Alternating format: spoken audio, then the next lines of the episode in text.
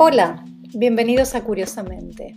Hoy, en el último día del dos mil veintiuno, quiero preguntarte si eres de las personas que hacen balances o quizás acostumbres a hacer un vision board con todas tus metas para el próximo año o las famosas resoluciones para el año nuevo que por lo general quedan olvidadas antes de llegar a marzo.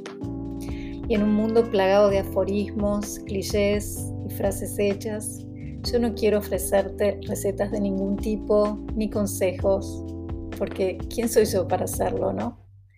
En este treinta y uno de diciembre del dos mil veintiuno, y sin ánimos de colonizar a nadie, solo quiero compartirte un simple ritual que realizo cada fin de año, a veces mentalmente y otras con papel y lápiz para cerrar el año.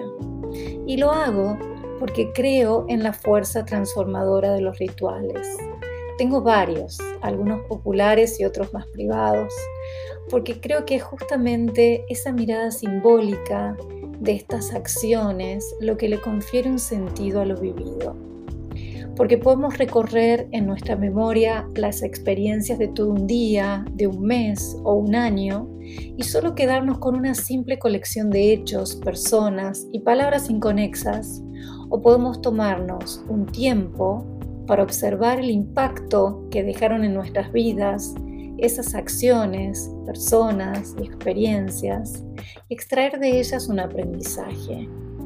Este simple ejercicio de diez preguntas me ayuda a hacer este recorrido de manera significativa y me ayuda a quedarme con una sensación de cómo fue que viví este año que está a punto de terminar.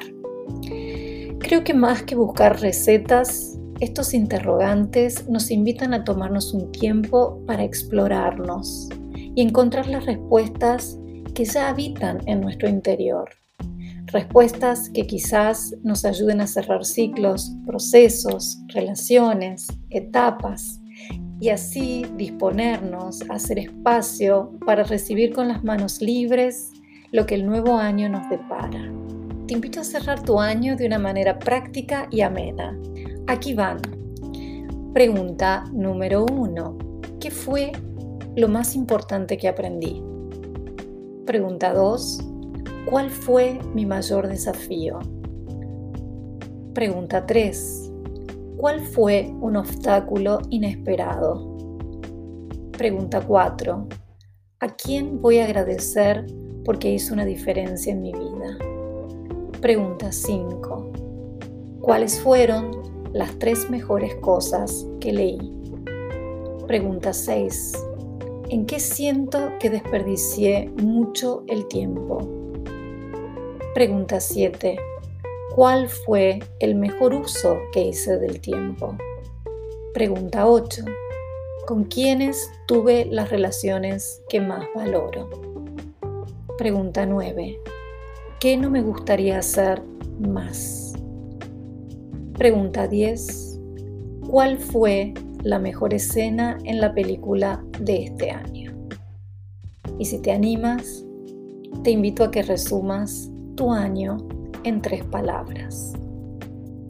Mirar con conciencia lo vivido nos aporta claridad, nos activa los deseos, nos reafirma en los proyectos a desarrollar y los que ya están activos. Espero que este dos mil veintidós nos trate a todos más suavemente y que tengas un año lleno de salud, amor, nuevas aventuras y crecimiento. ¡Feliz dos mil veintidós!